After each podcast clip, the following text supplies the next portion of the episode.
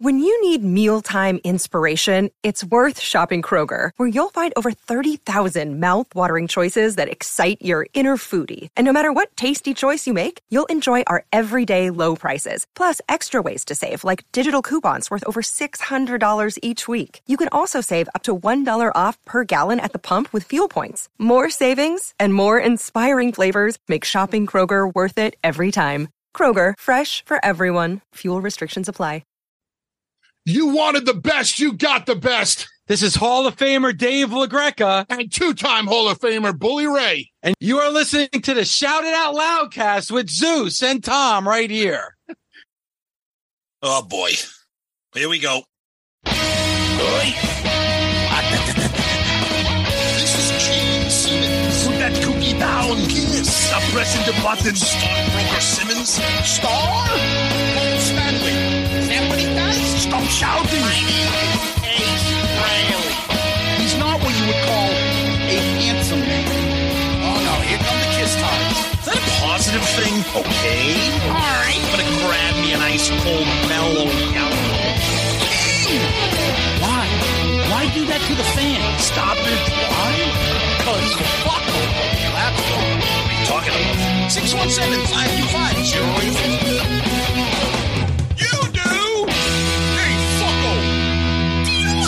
Kiss? Settle down. Hey, what's up there, Kiss Army? Tom and Zeus with another episode of Shout It Out Loudcast, episode 246. Martin Popoff, Kiss at 50. Tom, the great Martin Popoff is back, our fellow Pantheon podcaster and the great metal and hard rock author. Yes, and he finally came around and did a Kiss book. We both have copies of it. It's friggin' spectacular, and we're going to talk all about it, and he's going to talk all about it. But first, we're recording on uh, Wednesday, October 18th, just as breaking news is breaking, and we're going to get to that in a minute. But oh, it's going to be. Oh, oh, oh, oh, hey, hey, hey! Do you do you, wait? Do you hear that? Shh! Do you hear that sound? That's the Kiss Tart alarm. It's the it, it's it, it's the Kiss Tart alarm. It's like a nuclear fallout. It's like wah wah wah. Yep. Kiss People at the- Oh! people in the warehouse dropping their shit. They see like the kiss tard symbol in the sky, like the Batman single, and all these kiss tards Oh come running God. out of their nerd homes and nerd jobs. Oh, fucking oh, kiss tard shit. Oh. Fucking nerds. Good lord. We gotta go live, Tom. Ah, ah, ah. Oh, oh, oh. Kurt Gooch, stop! Sam Loomis, oh. oh, stop what you're doing. I have to go live. I got dude. just honestly, who fucking cares? I mean, it, it's it's Yes. fun to it's it's fun to goof on, but at the end of the day, who, who cares? This is why sometimes I'm embarrassed. Like, yeah, well, you know the band Kiss, yeah. Um, well, I kind of do a podcast on them. what? Dude, I don't tell any. No, literally, no one at work knows about this. Yeah, I, I do not share this kind of stuff. Like we I was just saying to Tom off the air, I'm like, I just came back from my daughter's field hockey game. Imagine if I just turned around to everybody like, hey, uh, uh, parents here, uh, I'm in a, a kiss contest coming up. Could you please go to kissdorks.com and vote for me? And, uh, uh I, I, think my kid would like fucking want to run away. Be so embarrassed by that. Jesus Christ, some of you people. Come on. Oh, fucking kiss news. Oh. Je- Jesus Christ, Mike, let's get let's get him let's get him now. Let's get 'em while we got the muscle. While we got the muscle. That's that's what that's what Paul and Gene said. Jesus Christ, Gene, let's get him now while we got the muscle. fucking, you would think Kiss is like coming out of retirement after 10 years and reuniting the original band. You know what this reminds me? of? Like, this reminds me like, oh, oh, oh. This reminds me of that Chris Rock bit where he talks about like the OJ. Like, we won, we won. I, I ran out to my mailbox.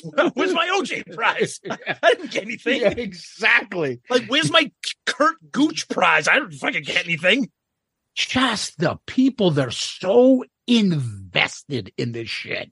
And at the end of the day, literally nothing concrete comes out of this other than like a little fucking dick measuring contest. Other than you getting bombarded by shit by Roy. Oh well, I will say that I will say that, fucking our- adamant our that uh, Roy- who who fucking Sam Lewis is even more so, and he won't Yeah. shut up about it. But uh, our buddy Roy, hey, he's he's a good guy to keep close, but uh he he he he is oh, we call him our buddy, but he's a source for us, and Yeah. uh, we're not. You know, we, we have a a friendly relationship with him, let's say, and take it for what it's worth, guys. When he says something, I'm not putting a lot of stock in it, but it's fun to listen to him sometimes. But Yeah. this just stuff is. It makes it unfun. Like we got DMs from people. Hey, what'd you guys think? Hey, did you see the news? Hey, like, I don't give a fuck. It doesn't matter because Who at the end of the day, who, who whoever wins the lawsuit, it like it doesn't it doesn't it doesn't affect anything. Oh, this guy's got it coming. Fuck Kurt Gooch. Who cares? I don't fucking care about Kurt Gooch. First of all, Oh. those videos those videos were mostly fucking terrible. Oh, Anyways. no, I didn't get to see the footage of fucking Paul Stanley throwing away some candy corn he had left over from Halloween. I wanted to see that. And he got taken down by Kurt Gooch. Oh. fucking nerds. Jesus Christ. So, uh, but uh, but uh, but our, our little uh, our friend and source Roy Dam has been feverishly messaging me back and forth because uh, he's he's buddies with Kurt, business partners. You know, has a relationship with Kurt. So, guys, we'll get into it a little bit in the news section. We just, me and Tom were just laughing about this stupid shit off the air and when we get Oh, yeah. started and just fucking unbelievable. Anyways, let's get to some funny shit. And the funny shit Yes. is who we had on last week. Yes. And that was the great Craig Gass. Yep. Um, Tom, we did a poll for him. And how'd that go? Yeah, so we asked everybody what their favorite impression was because he does a ton of them. And as always, Twitter only allows you to put four. So, of course, we put Gene, Paul, Al Pacino, and Sam Kinison. Now, no surprise that Gene won. Gene came in at 42%, but people loved the Sam Kinison that he does, which, of course, it's awesome. That came in at 25%, Al Pacino at 19, and Paul Stanley came in at 14%. All of them were incredible. I mean, you could have thrown it. A lot of people love the Lars one. No, Tracy Um, Morgan. The Tra- Tracy Morgan was incredible. Wesley Ship, the Sam Kinison impression was spot on. Great episode T and Z. Keith Rochford, Craig Gass is hilarious. This was another in a long string of amazing episodes. Tennessee Duke, tremendous episode. Craig's story about fooling Lars with his impressions on the radio show had me rolling. Yeah, that was that was a really really funny stuff. Craig was great. We're excited to see him in New York City for the the weekend of the final show, so that's going to be great. What else do we got going on here in Twitter? Oh, MD, he said it was funny. He commented on this just as I heard it at the same time. He he comments on Twitter between songs right now on Sirius XM Hair Nation and Mark Slaughter was doing like a little bit, and he said, "This is Gene Simmons of Kiss." No, not really. This is Mark Slaughter.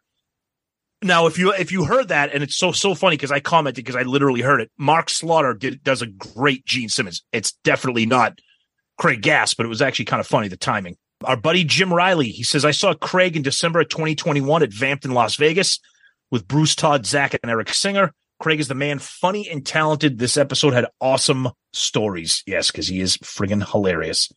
And our good buddy Tom Dust, who does our incredible intro music, and sometimes we forget to mention that, but Tom, we love you, buddy. The Lars And, bit was hilarious. and, and our outro now. Yes, that's right. Our new outro, which we're getting a lot of feedback on. That's great too. Yes. He says the Lars bit was hilarious and all of his impersonations are dead on, especially Lars and Sebastian. Anyone going to see the final Kiss show should make it a priority to see him live. Great episode and guest as always. Tons of great comments. Uh, everybody loved Craig. How could you not? It was a ton of fun. We love having those kinds of episodes. So uh, that's what we got for Twitter. All right. Over on Facebook, our buddy Jason Warden, one funny dude. The impressions had me laughing my ass off. Sam Kinison, Paul, and Gene. God damn. Another home run episode, guys. Been contemplating if I'm going to see Kiss in Austin one last time, but uh, hell, with Craig playing there around that time, may go to that too. You should. He's a good guy. Support your local guys, man. Uh, right. Ronnie Bachowski. Jesus Christ, I'm on a bicycle. Funniest episode yet. I was laughing so hard, I almost shit my dick off. His impressions are stellar. And then his recollection of Lars saying his whole family was retarded. I spit my coffee all over my goddamn truck. And how does he, how he doesn't imitate Ace because it's such a low hanging fruit. I want to Yeah. go to New York just to see his comedy about the band. Quality show is finest dudes. My nuts are still in my chest and cracking up. It's funny because I keep telling Tom, like, I think I'm becoming like getting Alzheimer's or something because I couldn't understand what the hell he's talking about. Jesus Christ on a bike, Tom? What does he mean by that? He's like, no, he's saying he was on a bike. I'm like, huh? Oh, He was actually he was saying, you know how some people say Jesus Christ on a popsicle stick? You ever heard that phrase? no. You never heard that phrase either? No. So that's what he's saying, like Jesus Christ on a bicycle. It's just another way of saying Jesus Christ. I mean, I fucked that up too, I guess. L- literally no one was on a bike. I had no idea. I'm like, the fuck is he talking about? And you're like, I'm like, I'm sorry, dude. There, I'm fucking, I'm losing it. I'm losing my. We mind. all are. It's okay. Yeah, we're the getting kiss old. tards. The kiss tards are fucking ruining our brains. Yeah. Yeah. over on our Loudcasters page, Judy Chase says, head into Nashville and Austin shows and purchase tickets for Craig's show in Austin today. Love it. Love when we tell people, uh, like, so like awesome. our listeners go and support the people that we have on the show. The fact that you did that, Judy, that's awesome. We love that. And we always try to share that with our our our guests afterwards and be like, hey, check it out. Look what these people are saying. They bought your book or they're gonna go see Yeah. your show because they, they were on our show. That shows the power of the loudcaster. Yes, Judy, that's awesome. Thanks. That and, So- and Craig's Craig will appreciate that obviously as well. Yeah, and so feel free to tag them when you do things like that. Mm-hmm. Cameron Holiday says, by the way, I really want to see the Paul Stanley hair salon in person. But what was the sound by Zeus used for the derogatory Oh word no. that Carmine said about Vinny? Could not make out what was said. So, Tom, you probably may not have heard the episode. So I take a clip that's um, from uh, Little Big Town. They have a song in the middle of the song. it- They say some word that they, and it comes out with the robot voice, censorship.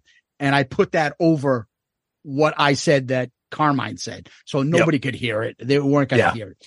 Um, if you want, uh, DM us and I'll tell you what he said. Russ Tozer. What an awesome episode, TNZ. Really enjoyed it. Little surprised, but in a good way that from Craig's stories, Paul can laugh at himself sometimes. Makes you wonder who's the real Paul Stanley. He's hard one to work out. Certainly, uh, Craig holds him in high regard. Exactly. Great point, Russ. It's a great we point. had a, we had a few people say to us, Paul, sense of humor? What? The only thing I can attribute that to is that it's a private conversation. Yeah, it's a private. It, it's a private one-on-one sense of humor. It's not like a public forum Yeah. sense of humor. That's the only thing I can think of. Yeah. Yeah. Maurizio Salvitella. Sorry if I butchered that. Uh, Maurizio, hey, just purchased tickets for the Seattle show now. Love seeing that. We just said it. yeah, that's great. Over on our Instagram page, Wetzel Keith, Keith Wetzel. Guys, I just finished this episode and is hands down my favorite episode and interview. I've Wow. listened to every episode of yours and the story told on this one are absolute best. Thank you. Wow, great, uh, Keith. Much appreciated, buddy. Thank I you love that. uh, Amber Pickering Art. Just listening in, loving it so far. All right, let's go to YouTube. Patrick twenty four twenty. This was my favorite guest that you've had on the show by far. Wow. Great stories, back and forth banter between the three of you. I woke my wife up with laughing so hard I shook the entire bed. She was pissed. Uh oh. We're not responsible for this. Yeah. It was Craig Gass told his announcement on the Kiss Cruise story. Holy shit, that was funny. Great episode. Also, the ending ending was awesome. Thanks, dude. Yeah, that's uh ravishing Rick Rude from the 80s, the great wrestler. I used to love Yep. his promos where he'd come out and insult everybody in the crowd. Loved it. Yeah.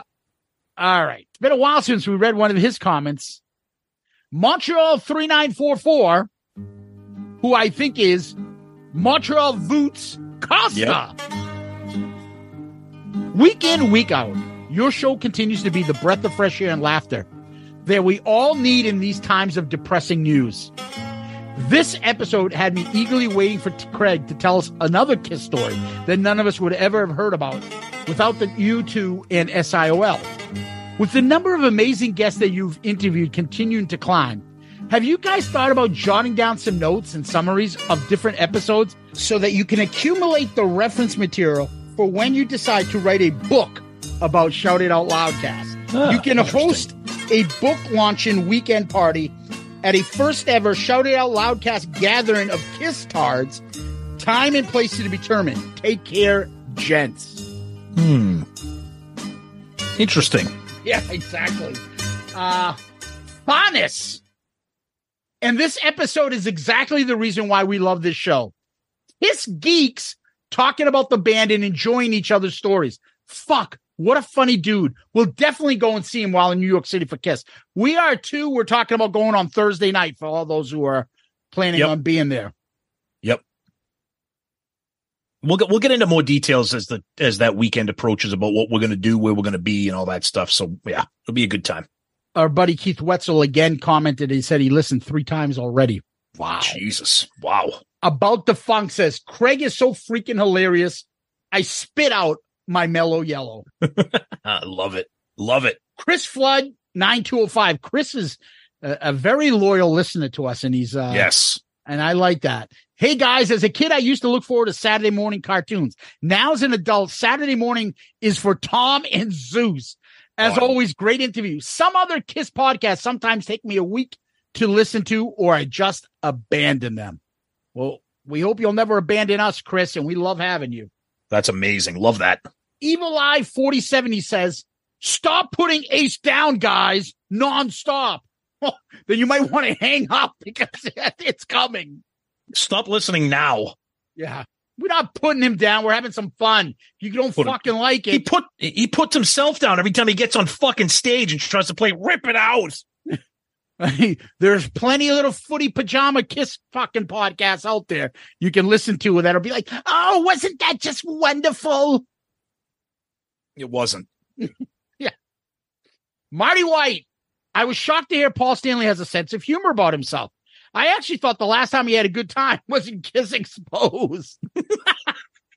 That's kind of what- funny. That's what I got, Tom. Over to you. All right, let's get through a couple emails here. We got a fantastic, long, nice email from Matthew Luke Bedow. Forgive me if I'm mispronouncing that. Uh, great email. It's really long. Want to appreciate that. Uh, I'll just read one of the ending sections here. He says, Man, I cannot thank you guys enough. Love your work and your skills, even though you're both incredibly wrong about New York Groove. Although I think Zeus likes New York Yeah, Groove. I do like it. Yeah, it sucks. Um, you guys are so honest and on in your opinions. It's a breath of fresh air. Not blind. Kiss can do no wrong. Fanatics. Shout out Loudcast is now a must, a staple. Even my wife has begrudgingly started to listen. Probably the Boston accents. Never stop. Love you, brothers. Thank you with love, Matthew Bedow. Matthew, fucking love that dude. That that's amazing. Thank you for sharing that. Appreciate it. Yeah, and thank you, Mrs. Bedow. Yeah, Bedow. absolutely. Is it, is it Bilal? Put that cook, put that cookie down.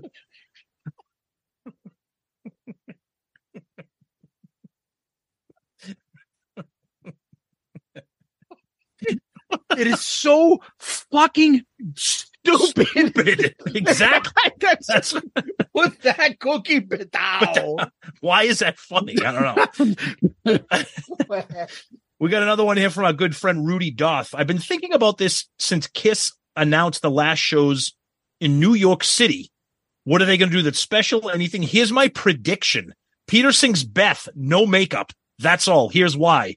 There's no big beef right now between Gene and Paul. He's in a good place in his life. He's happy and enjoying life, and he doesn't have a shitty attitude like Ace. And he lives in New Jersey. Easy for him to get there. Just my two cents. Love you, fellas. Rudy, it's a compelling argument. Love it. But I it- love if it- that's true. Yeah. But it ain't gonna but it ain't gonna happen. I hope But I- it's true, and I love your comments, Rudy. You're always fucking. Yeah. You're always making sense when you talk, Rudy. Love you. Always. Yes. And we'll finish up emails here uh with one from our buddy Nicola Cassieri, Oh. also also known as Nick, who sends us a fantastic photo of him wearing a beautiful shout out loudcast shirt. And I gotta say it, Nick, thank you for embracing your baldness like I do. It looks beautiful on you, and you should wear that proudly as you do. Uh, he sent us a nice long email here about the Kiss Cancer Goodbye event, which everybody's been pummeling Oh. loudcasters with videos. We'll get into that. Tom, he Yeah. also did a recap of night one and night two on our Loudcasters page. Yes. which was fucking fucking awesome. Yep. Thank you. It was great. It was great. Um, so he talks about uh how great that weekend was, uh the event. Glad you were there. Um, and then just to sum it up, he has some really, really kind and thoughtful words uh to me uh, about everything that happened last year with my family. And he not only has some kind words to say about me, but he also has some kind words to say about the Loudcasters in general as a community and obviously the show and Zeus and how we've become a family. And he's glad to be part of the family. And Nick, we can't be happier that you're part of the family too. He says, I look forward to more and more episodes. Hope to meet you and Zeus in person somewhere down the road. Uh, so Nick, but that's just a, a summary of your wonderful email. And we appreciate those kind words, especially, uh, the, your little, uh, specific comments towards me and my family. So that, that's much, much appreciated. But, um, enough with the serious business. We're going to finish up comments with Zeus and then we're going to have some fun. Nick in his comment and the other ones easily would have been comment of the week any other week. Easily. Yes. Awesome. But but because this is shouted out loudcast, we have to give the comment of the week to something that is truly a loudcaster moment. so It's fucking so stupid. John Whiteman has become the LP Storlino of 2023. exactly. Yeah. His fucking comments and memes or are tasty, are done right. They're not overdone. He's not doing 50 of them a, a fucking day. He walks the line perfectly. Yes. Yes. So he put that video, that photo up of Vinnie Vincent with the guitar in the bathroom with his foot on the toilet. So there is an original clip of that and it's normal. Without saying anything, he put a fucking log the size of a baby's fucking body in, in the toilet. But the best part of it was that his comment doesn't reference that. He lets people discover it on their own. That's the brilliance of it. Exactly. And then people are like, "Wow, is that a piece of? Okay.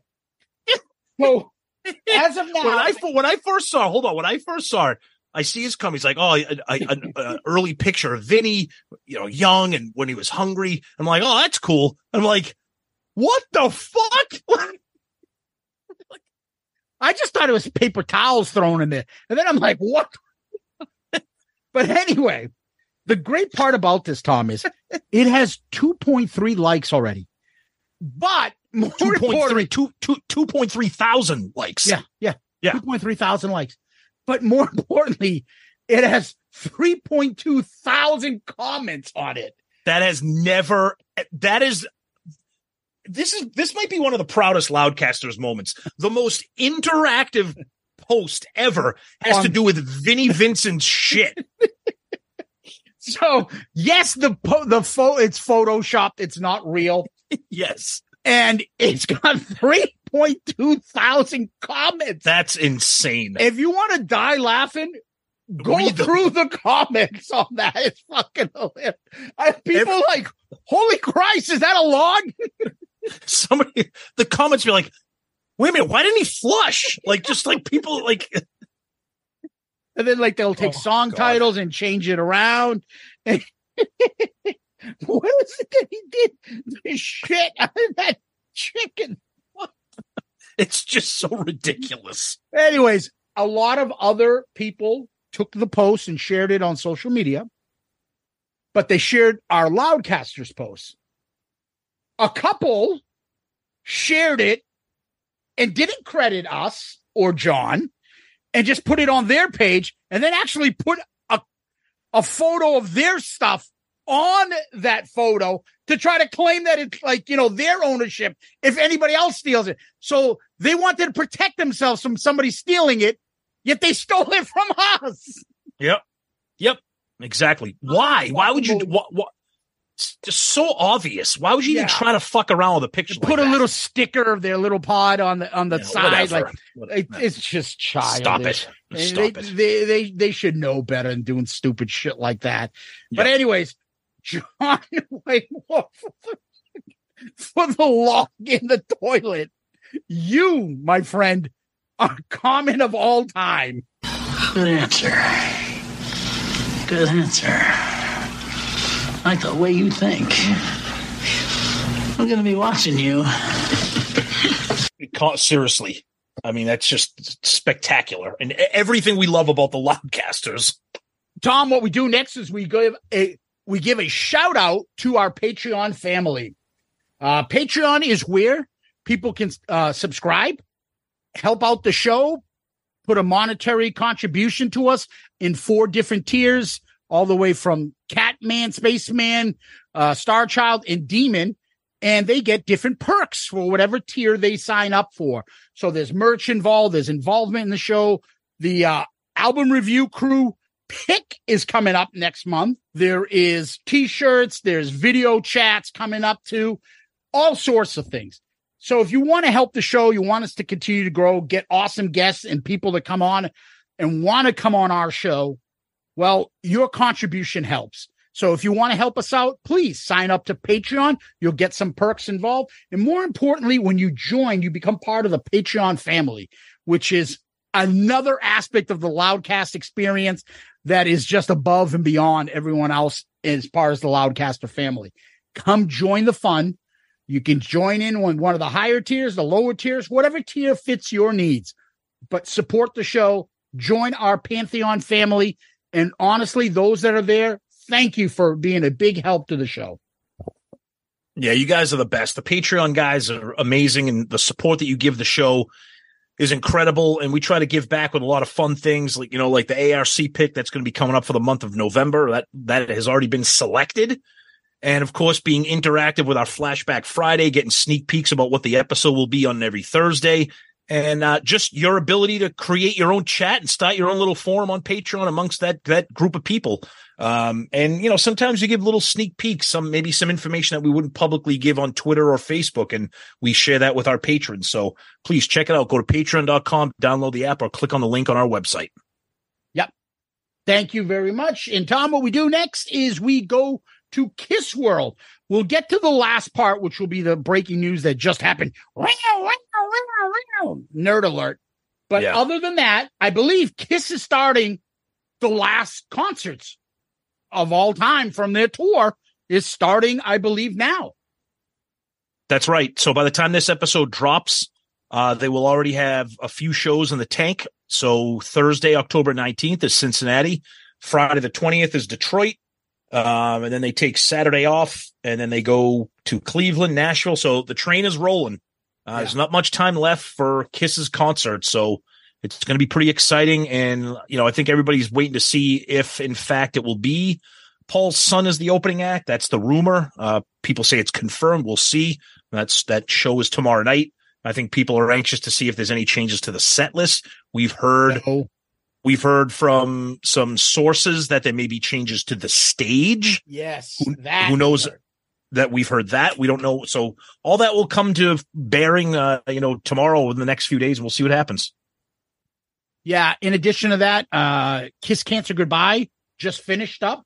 I heard it was a success. I hope they raised a lot of money. We had some good friends over there uh, participating. It was great to see uh, Joey did well uh, performing. Most of the sto- shows that I saw, Tom, online looked great, sounded great. Mhm. And then there was our friend who put a video put a video out. Hey, everybody, this is Ice Frehley. Come see me perform at the Arlington Bowladrome in the high near the high school. I'll be performing there with the, the local Arlington High School uh, Glee Club, and also in addition to that, uh, if if you want, you can catch me. I'll be doing a performance over in uh, New Hampshire since my buddy Tom just got a new shed and uh, I signed a new lease with them over there. I put a security deposit of a a box of cassettes that I have. Uh, I got from my girlfriend Rachel. I told them it's worth a couple thousand dollars. One of them has uh, some stuff that I was noodling with Pepe Castro. I think one of the songs turned out to be the demo for Genghis Khan. So, uh, you know, Tom, I think uh, in lieu of those cassettes, I should have a, a free month, uh, a rental space there for you. What do you think? Uh, you know, Ace, you're welcome to it. You know, and, and, he, and he did he did drop me a line too. He said, uh, you know, "Tom, I'm real happy about the loft that you put on there. It's going to give me some space for my old Les Paul. Uh, it's going to ha- allow maybe if Rachel wants to stay over. She was asking. She's you know been sleeping under a bridge. She figured maybe the loft would be a nice place. She could keep some extra cashews and some snacks. You know, sometimes when I roll over in the middle of the night when I'm not trying not to shit myself, I grab some Cheetos and you know lick the cheese off my fingers. It's a pretty good time. Thanks for the shed." Just for the record, Tom, I just want to find out since you pick up Scout's mess in the backyard, uh, do you mind if I I drop a couple deuces back there too? I sometimes I can't make it to the toilet, so if, if you got a, an extra an extra glove in a bag. Sorry, the last one I dropped was a little bit sloppy. I had a sloppy Joe with a couple with a couple of cashews still stuck in the turd. You can tell those ones are mine and not Scouts. you know, all I'm thinking of right now is poor Martin Popoff. like, like you've got like one of the world's greatest rock authors, and we're gonna sandwich a fantastic interview with this. I love it because like, most of the pitches that I make to people to come on the show, hey, uh, you know, we want you to come on the number one rated Kiss show. Where we, you know we'll talk about Kiss and that. In between, talking about fucking Ace shit no cat Ace sleeping in Tom's shed with his drunken bridge dwelling ex girlfriend up in the loft. is Selling a box full of cassettes with demos with Pepe Castro. You know, to make a couple bucks. I, I could use it for the security deposit. but, anyways, in the meantime, Tom, Kiss is getting their tour ready. Ace is going to go back on tour again. Uh, Peter's doing an appearance in Atlanta, some horror thing convention. Uh, I believe, uh, uh, Bruce is back on the road with Grand Funk. You know, all's well in the Kiss world. We're all they're all still out there live. Go catch them as many of them as you can, and uh, have some fun with it, man. It's going to be over soon, so go out there and enjoy it. But unfortunately, Tom, we got to turn everything back to fucking the Kiss Tards ruining everything. Yeah, yeah. So the, on this day, again, it's Wednesday, October eighteenth. Uh, the news broke on BraveWords.com. Uh, Courthouse News Service reporting that Kiss members Gene Simmons and Paul Stanley uh, are filing a suit against Kurt Gooch, um, pretty much over the Sam Loomis videos. Again, I know it's it's nice drama, it's tabloid shit. It's fun to poke fun and, and make fun, but at the end of the day, who gives a flying fuck? It doesn't matter. It doesn't matter who wins or who loses. The videos were out there, people saw them and I and you know I I don't know enough about any of this shit. I mean, I know some people said, you know, the venues own the video. You know, like Winterland. You know, like the Winterland, the ballroom, they owned the video because they it was taken on their video production team. I don't know. Not not that I'm not saying that Winterland was part of the same Loomis thing, but I, I, don't know who owns this shit. Obviously, Kiss must own it if they're the ones suing for it. Because in in the in the you can read the full complaint on BraveWords.com. There's a link to read the entire thing. And Kiss is pretty much saying that it's copyright infringement, that they never gave permission, they never authorized Kurt Gooch to to do this. So it's either bootlegs, he stole it, or whatever. I, I, that's that's that's the report. So I will put on my attorney hat here and try to make this as layperson eligible as possible real quick. Please do. Uh, it's in uh, U.S. District Court, California. Uh, what's interesting, a couple things I'll pick out. You know, they the plaintiffs is Kiss catalog, uh, Gene Simmons, Paul Stanley, Kiss catalog, and Section Five is the successor in interest in and to the interest that former Kiss band members Paul Ace Frehley Hey, just call me Ball Ace Bradley. What are you suing me for? I didn't even do anything. I got a pot to piss in. I'm living in a shed in New Hampshire. and, and Peter Criss had in the filmed concert footage that is issue in this dispute Accordingly, Kiss catalog, Gene Simmons Paul Stanley collectively own the rights at issue in this lawsuit. In other words, they're saying Kiss law, uh, catalog is one of the plaintiffs. It used to have Paul, Ace Frehley and Peter Criss as part owners. It does not. So, um, yeah, but I own the rights to it. I just lease it to Kiss. Oh, sure you do. I own the rights to Acrobat. I own the rights to the demo to Genghis Khan. I'll Oh, give it to you for a box of cashews and a mellow yellow. uh, anyways, so that part I always found interesting. The defendant is Kurt Gooch and his company, which is known as Applause Licensing LLC. Yep. Um, so they they're looking for declaratory relief, uh, which basically they just want to be able to say that uh, they claim that the guys, basically Gooch and that company, claim to be owners of the copyright stuff, and they're not. It's Kiss's stuff, and then they list the items, uh, A through H, which is stuff like uh, Sunshine In and Asbury Park. Uh, Kiss performing Beacon Theater in Manhattan, 1975, Dressed to Kill tour, eight millimeters, all this shit all the way down to 1977. Uh, and then they make mention that defendants don't own the rights to this stuff.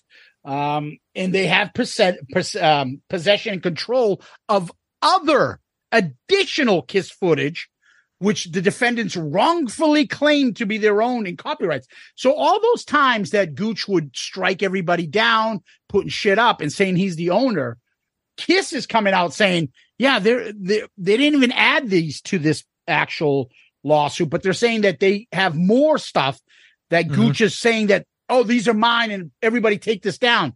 And Kiss is saying, no, they're not yours. They didn't list them here, but they're saying there's more shit.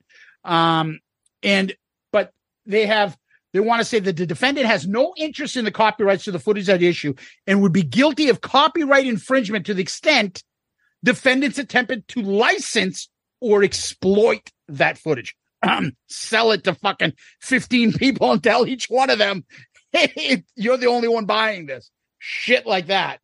Um, and for the declaratory judgment, the plaintiffs and not the defendants own the copyright to the filmed and record concert footage at issues. And the defendants don't. Like they, want to make that publicly known. And they're suing to get that on the record and for the cost of the lawsuit and for their attorney fees. So it's not so much damages, which I don't see the damages listed there. They're looking for them to stop and say, I'm the owner. You can't keep doing this stuff. Plus, you're going to pay for me to have to go to court to, to protect my rights. Why the fuck do I have to hire an attorney and waste my time to do this? You're going to pay for that shit. And that's what this is about. Now, we're reading that stuff out. I'm telling you, Kiss could have been a lot more vicious than they are here. I just think now that their time is running down, they're probably thinking, hey, shit, we got to get our act together about putting more Kiss footage out once we're done. So Well, they're trying thinking- to clean this shit up. Yeah, I was thinking of a couple things that cleaning up. So obviously, the, the the there's that story out there that Kiss is trying to sell the brand, that they're they're trying to sell the Kiss name. So this could be part of that. I mean, the other thing I was thinking Good of call. too is that the the other thing I was thinking of too is that the timing of this could be could be uh, involved in the fact that next year is the 50th anniversary, and they might be working on putting yeah. a pa- uh, putting a package together, whether it's a box set or a, a video, a DVD package or something, and they want to get this shit squared away so that Great it- it- analysis. so so that it doesn't it doesn't kind of sully any kind of marketing or or advertising or sales that they may do. So Yep, that's great my call. theory. I have I have nothing to go. That's just I'm, I'm looking at it from a marketing perspective, not just a legal perspective. Now, um, your little source there has made some Yep. comments, and they're his comments to you. They're Yeah. not ours saying they're accurate. They're comments that uh, Roy's been messaging you about. Anything of interest you want to just share? You don't have to put everything out there, but is anything Yeah, that he's saying Yeah, there's a lot of besides, excuse me, by besides saying that he'll go to his grave saying he, the person that he's accused, that is Sam Loomis, is Sam Loomis, and that Yeah. that's something he's adamant about. Yeah, he's saying um, one a couple things Roy says. He says the way that the paperwork reads, there's no proof to any of their claims, and not even the claims from Gene and Paul They don't know what footage that they're talking about. They clearly state it in the paperwork. They literally go on to tell a judge that we believe they have more footage in their possession, which means they have not even done their due diligence and are making false claims, just like their fanboys did. Well, Tom, Um, that's the point that I'm making. Yeah. So if they get the declaratory judgment on those saying, "Yep, you did take the stuff," the, during this trial, they could say, in in addition, the judge in the legal proceeding, they could be like, "Well, what else do you have?" and make Kurt do all the work and be like, "Well, I've got this, this, and this, and that." And if he doesn't say that he has these things, and then later on these things come out, it could be seen that he lied under oath because he didn't mention it when he was asked, "What else do you have?" Do you follow? I do. Yeah, I do. I do. Um, then there's there's a couple other things too here that he, he respectfully asks that we kind of don't talk about it like out on the show right now. And you know, That's what we just did. no, no, no, not that. No, no, no, no, no, not not not not what we just said. He continues because we we were messaging all afternoon because then he tells me he tells me that he just got off the phone with Kurt that he sp- he spoke in detail with Kurt about this and that Kurt has some information about you know a potential countersuit against Kiss things like that. So I I- don't want to I don't want to get into too much of that in terms of Roy requesting us to not kind of talk about this. You know, maybe Roy will have a, a moment where he can kind of say what he wants, whatever. But um, yeah, Interesting. yep, Um, very well, that's a lot of news in a short period of time. yeah. So, uh, Tom, let's take a quick break. Uh, I've got to help Ace tell the movers where where to unpack his shit and see if they can uh, get everything into the shed and hopefully wrapped up in a couple hours before it starts to rain out there. Hello, Pantheon podcast listeners. Christian Swain here to tell you more about my experience with Raycon earbuds. Our family now has three pairs of Raycon earbuds around the house, and my wife just grabbed a pair of the Headphone Pros to replace some headphones from a company that was double the price. And yes, she loves them. Now, if you haven't pulled the trigger on a pair of Raycons, or even if you have, but you're in the market for another pair because they're just that good, well, now is the time to check them out because they just launched their upgraded model of the best selling everyday earbuds. With Raycon's upgraded everyday earbuds, now you also get active noise cancellation, ergonomic design, and multi point connectivity that lets you pair with two devices at once. New quick charge function, three customizable sound styles, plus awareness mode. Available in a variety of vibrant new colors to complement any and all skin tones. I even have a pair of earbuds in a cool green color. I have tried just about every earbud known to humankind, and these Raycons are fantastic. Seriously, if you've been wanting to check out Raycons, there truly is no better time. You're going to ask yourself why you didn't check them out sooner, and Raycon offers a 30-day happiness guarantee. So, what are you waiting for? Go to buyraycon.com slash Pantheon today to get 20% off your Raycon order, plus free shipping. That's right, you'll get 20% off and free shipping at buyraycon.com slash Pantheon. Buyraycon.com slash Pantheon. Hey folks, Steffan Chirazi and Renee Richardson here from the Metallica Report. And we are proud members of the Pantheon podcast family, where the best of music and podcasts unite. We've got something pretty cool for you. We're giving away an exclusive Metallica merch package worth over $250. That's a whole lot of scary guys, skulls, M72, and other sought after Metallica swag. And we've made it easy for you to win. Follow and share the Metallica report, and you're in the game. Go to pantheonpodcast.com slash Metallica, enter your email, and hit that button to be entered to win. And just like that, you're eligible for our monthly exclusive Metallica merch package. And guess what, rockers? You can enter every month. So just do it. And while we love our global brothers and sisters, the lawyers won't let us ship outside the U.S.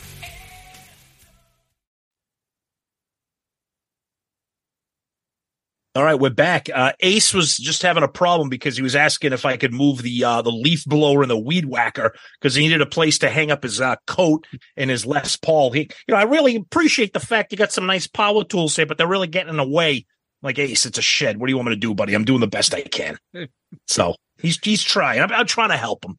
All right, how about if I just give you the security deposit and first month's rent? We we we let go of the last month's rent. We can bypass that part because uh frankly, to be honest with you, last week's show didn't do too well. Yeah, and if I unless I sell more colored swirl variants of Spaceman, it's not going to really help me. This single for Change the World flopped. I need to get a new, I need to make a couple bucks on the next one. Hopefully it'll do better. Jesus. Oh, Tom, we have the great Martin Popoff back. Uh, wow, the wealth of knowledge that man possesses. Uh, I could pick his brain all day. He is amazing, and he has this new amazing book, Kiss at 50. We both just received it. We're going to talk to him about it, and uh, can't wait to get to that. Yeah, I love when we have Martin on. Oh, I love to nerd out about music. He is so knowledgeable about so many bands in this genre, and we just have a blast. And to get into the weeds with Kiss in this book, it was just really exciting for us. So we're excited for you guys to hear it. Without further ado, Martin Popoff, Kiss at 50. Returning to Shout It Out Loudcast, one of the, if not the greatest rock journalists out there. You've read all of his books on every band except the book on Kiss, which is brand new. Kiss at 50. The great Martin Popoff joins us again. Martin, welcome to the show. Yeah, well, thanks very much. This is very cool. Thanks for having me again. Awesome. So we did ha- we had you on before a couple of years ago when our show was kind of new and we talked to, we talked to you about, you know, rock and metal and all the books that you've done. And I remember as we kind of wrapped up that interview way back, Mm-hmm. Zeus and I both said to you, Martin, you've written these amazing books on pretty much every legendary band. Why haven't you written a book on Kiss? And I remember your answer. It was something along the lines of, you said something like, well, what else can be said about Kiss? Mm-hmm. So I got to ask, what changed?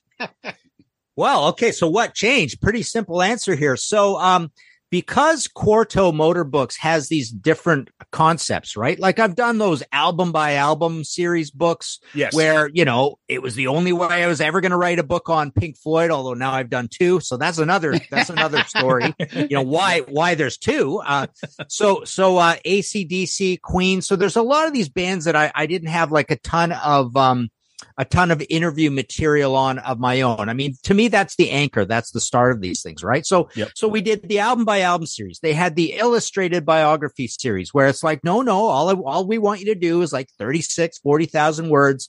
And then, and then we'll do an amazing job around pictures and stuff. So they also had this, um, well, okay. So this is why I recently just had a Who Quadrophenia book come out and the Pink Floyd Dark Side of the Moon. It's like, we want you to write a book on one album, right?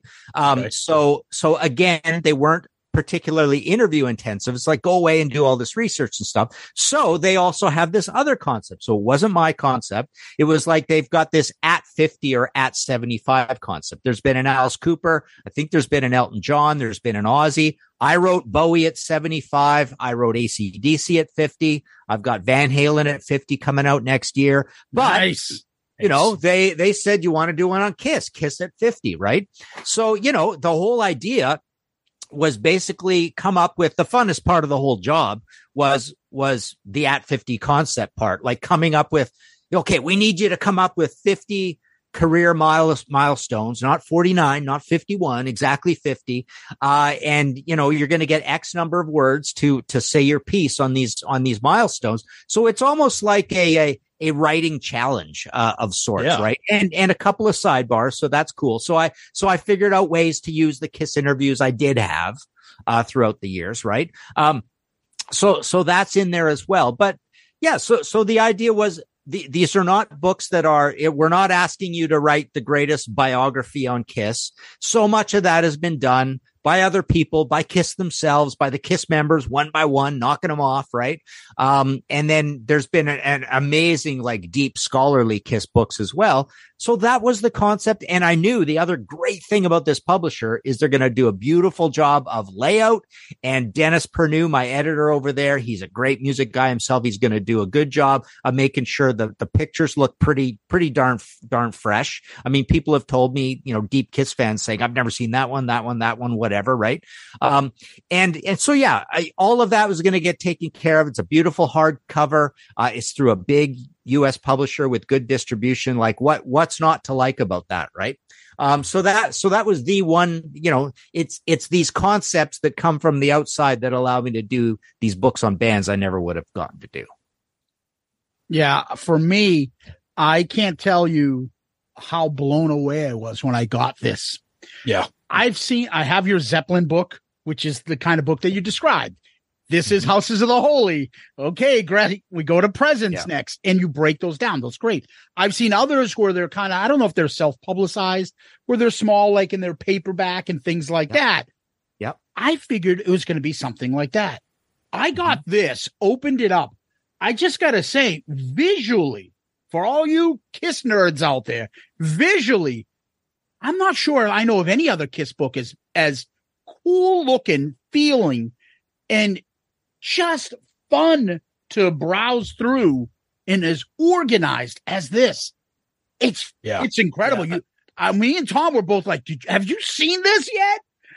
We were blown away, Martin. Blown away. Yeah.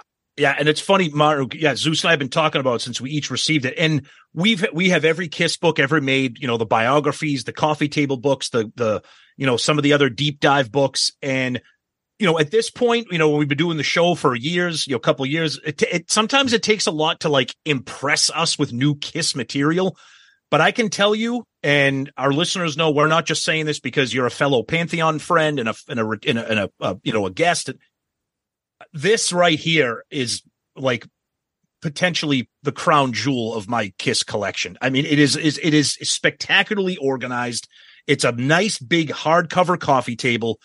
And like you said the concept i think is what's really attractive to mm-hmm. people like zeus and i that have short attention spans exactly it's, it's it's not a it's not a book that you have to read. You can be like, okay, I'm going to stop at the Mike Douglas interview. Okay, oh, you know what? I'm going to stop at the section where they were on Phantom of the Park, and I think that's what really adds to it. Yeah. Thanks. Yeah. You know, and come to think of it, I guess you're right. I mean, a lot of books. So, so there are the books that have lots and lots of words in them. And those are actually the ones, uh, if they're coming from the band, they're, they're not going to be like coffee table books, right? So, Yeah, exactly. so there's that. And those are the ones through the big publishers. And then there's other ones that are on medium sized publishers or self published and stuff. So yeah, this is, I suppose, going to look good. I mean, that's, that's kind of the good thing about it. Um, you know, and the other thing that, that if I'm to stick up for this book, because the whole time I'm writing it, I'm thinking all the deep kiss fans are, are going to not be that impressed by this thing because it is, it is pretty surface. It's not tons and tons of words and stuff, but what, what also it allowed me to do is make sure that I crammed in as much good writing because everything was a challenge word count wise. Like ev- for every topic, I had three, four times as much as I, as I, I needed. And, and I spent most of the time trying to polish it down to like get it into the space, like cram it in. Yeah. Um, so, so I think, I think the writing's dense enough that it's, it's interesting sentence to sentence. Um, and I think also, um, you know, there's no no constraints put on me in terms of like, well, you got to write this for a general audience or something. I'm I'm still thinking it's a it's a deep Kiss fan that I'm writing for, right? So Oh, I my opinions are in there, and some of those are contrarian, and I'll complain. I won't pull punches. There's a lot of stuff I complain about, just like all of us angry Kiss fans, right? Um, so I'm in there doing that at the same time. So so I guess the writing for what it is is there, but it's not it's not the book on every solo album, you know, big thick book or anything Sure. like that, right? I think, but you, I, I think what you just said is really interesting too for for people who either just got it or haven't gotten it or will get it. Is that it's not just you know fact based, which it is. There's a ton of you know if you read you read the section you know on when they took the makeup off or whatever. But I really like your strong opinions. Zeus and I are obviously very strongly opinionated about everything, but especially Kiss. So mm-hmm. hearing you talk about these you know historical mileposts and then throwing in your opinions about what you think, I, I think that just really adds, you know, a little bit more to it than just like an, an encyclopedic type of of Kiss book. Yeah. And you know, thank thank you for that. And and you know, also I'm just thinking off the top of my head, I'm con- I I I feel like I contextualize a lot of things too properly because I was there, right? I was, I was there with the first album as a new release. And then I was just with the band for the rest of history until now, right? So, um, so, you know, as, as each of these milestones come up, it's like I'm thinking, well, I, I was kind of there, right? Except for anything pre 1973, say, right? You know, Right, in, right. in, in New, you know, in New York City in Right. 1972 or 71 or whatever. I wasn't there for that, but I was there for like the release of the debut forward kind of thing. Right, right. Yeah. Uh, you have a little, a couple other little things like s- some stuff at the end, studio albums. This little gatefold. I love, I love that. I get it's like almost like a nod to like the alive in, in live two gatefold yeah. stuff. I love it. That's love it. Yeah. And, Well, that- and- go ahead, Tom.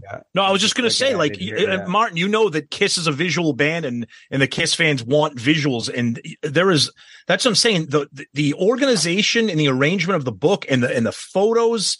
It's just, and I got I got a really big chuckle out of this part of the book, and you know I, I won't spoil too much of it because it's actually something that you referenced briefly on your first appearance with us years back.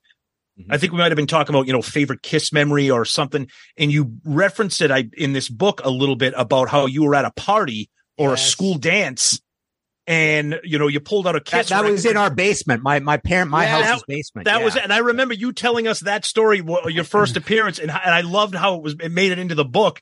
And Yeah. it was, and just chuckling at that whole story about how, you know, you were at a party and you put on a kiss record and all of a sudden you turn around, all the girls are gone and it's all the guys Yeah, listening yeah. to Kiss. yeah. Well, yeah, that, that was the story. I won't recount it again, but Yeah, uh, yeah, just, yeah. just to, just to polish it a little there. Yeah. A buddy, Bobby Davidson, ro- roared through the room holding Kiss Alive. Uh, and, and then it turned into a big party and all the girls went home. Yeah. Yeah. The, the other funny thing I noticed that I was just looking through it and it's like going, Oh, well, people are getting, so, so there's that picture of me with the band in the introduction, right? Yes. and I've got sunglasses on. I'm thinking people are going to think I went to this. Some idiot went to this party with his sunglasses on. And of course, that's the famous thing where Gene takes off his sunglasses and puts them on someone, right? Yep. Yep. Yeah. So that was Gene putting his sunglasses on me. It's not me, you know, wearing sunglasses, uh, Going you know, out at coming night. to the party in that, in that. So I thought that was kind of funny, but Yeah, Yeah. this is a great photo of you guys. I'm surprised he didn't make you take off your thin Lizzy shirt though. I Yeah. know. I was, I was just, I was just True. thinking about that, right? Um, It's true. but no, they were all very, very nice and respectful. Nobody mentioned it. So Have you had any feedback from the the Kiss, you know, group? No, no, No. I, I don't That- expect I will. yeah. You Yeah. know, Yeah. but that's that's fine. I mean, but again, you know, it's almost I, again, it it's I don't expect any feedback because it's not not all that super interesting to them. Um, or or like I say, if you're a super deep Kiss fan, I mean, I could see getting some complaints as like, eh, you know, whatever. It's just just something sort of surface or general or corporate or something like that. But uh, but yeah, I, I think it's I think it's more um it's more the concept and the product. And like you guys say, I, I never really thought of it that way, but that makes me feel better about it. The idea that I guess if you can compare it to all the Kiss books out there, it is a big publisher doing a really good job that's external and, Yeah. uh, and doing this nice job with this. And, uh, and it's the first time I've ever done a Kiss book too. So Yeah. Yeah. One th- one thing we noticed, and this is because, you know, and I, I know everybody else noticed it too. I have to ask, and and you know, I don't know if this is inside baseball publishing, licensing, or whatever. So you open up the book and you have these, you know, 200 pages of incredible photos. right. Why didn't why doesn't the the book cover have the Kiss logo? Why is there kind of like like a like a like a stylized version of the Kiss logo? Is that a is that because I obviously that's a logo licensing issue? Is that what it came down to? Is that a publisher's choice, or how did, how did that come about? Right. I, I don't think there was ever. Uh, so let's look at the photos first of all. The way photos works is is the photographer who takes a picture of any band owns the rights to those photos. So so Okay. Dennis, my my great photo editor and editor over there, and like I say, music guy who I've worked with on all these books over the years, he goes to the proper places and the agencies and gets all the photos and stuff, right? Memorabilia is memorabilia. But yeah, I don't think it was ever, uh, you know, in their, in their thoughts that they would actually use the Kiss logo without asking Kiss. So, so just like any external product, uh, I suppose, uh, you, you know, you're not, so they have to figure out, uh, you know, an interesting way to to write Kiss, and and you always think, oh, it's going to look lousy or whatever. But I, I think they came up with something pretty good. Oh, it's awesome. Oh no, it's it's Yeah. it's it's really cool. But but again, Kiss nerds are gonna be like, oh, it's a great book. Why doesn't it? Why, how come the logo's not there? I think they, I think they all know that. I think they all Yeah. or, or suspect why, right? Of course, You know, yeah. That, that probably, you know, it's it's like the publisher and their legal team are not even really thinking to try use the Kiss logo. They're just thinking probably we can't, so we're going to do this, right? Okay, got makes sense. Makes yeah, sense. because Gene is going to say to you, "No problem. That's three hundred thousand dollars. Put it on your book." right, right. Because yeah, everything yeah. comes down to that, unfortunately, with them. But Yeah. anything while researching this that really kind of stood out to you, or kind of like changed your philosophy about the band, or an album, or a, a, a part of their history? Anything that kind of, I don't know, you're like, oh, you know what? On second thought, oh, this this might been better. I actually like this more. Or, or Yeah, you know, something did come to mind uh and it's it's almost like um i liked hot in the shade a heck of a lot more than i did Tom! In the in the old days right We we love that album.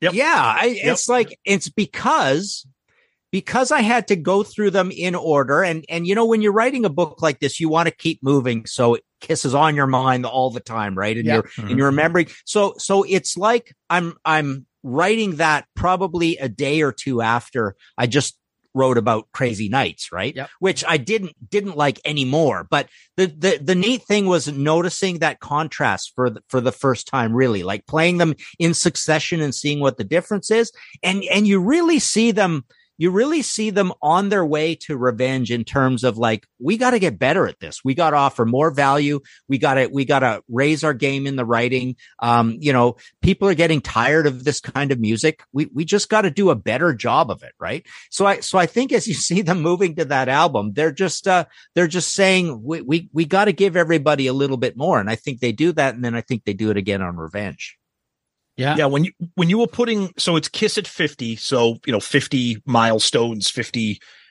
you know, events of the career. Did you find yourself struggling to kind of keep everything even across their career and not make everything from like 74 to 79 and you know, obviously the 80s had a lot, but even even the past, you know, 20 years there's some things have happened but did you did was that a Yeah. struggle for you to kind of not front load a lot of those moments, or did you did, did you not even matter? Did you just go with it? And and did you have anybody, any other Kiss friends or editors or anybody that kind of help you put this this list of fifty things together? Yeah. So, so interestingly, what happens with Dennis sometimes, and I don't know if we did that with this one, but I will usually come up with 50, um, and present them to him. And he might want to switch out one or two, or Okay. I don't think he's ever gotten to three, but the funny thing is he will, he will think visually going, I can't get a picture of that or, or what's going to be an interesting picture of that. Right. So, so what he found hardest to do for these books was when I, when I go like, um, okay, so Kiss plays the Super Bowl or Kiss goes on Mike Douglas or Kiss goes on Dinah Shore or something. Right. Um, and, and it's like, oh boy, I don't know if I can even get my one picture I need for that. Right. So, Yeah. so I believe with this one, there was one TV thing that I wanted to include that he that he swap he made me swap out. It might have been for this um that, that there was something like that. But other than that, no, nobody nobody was really pushing uh uh on that um you know on what my 50 were. But i just opened it to the contents page. This is something that that is neat that we've done for all of these books. So so um he had me break it into parts. And so it looks like i've i've done five parts here right? So i called the first one kiss major which takes us through alive two so the major years kiss minor which uh is the solo albums through creatures of the night so this is basically Yeah. me saying kiss is kind of out of vogue right Yep. and then we've got part three is mtv hair metal and kiss which sums up um you know we go from uh, lick it up through to alive three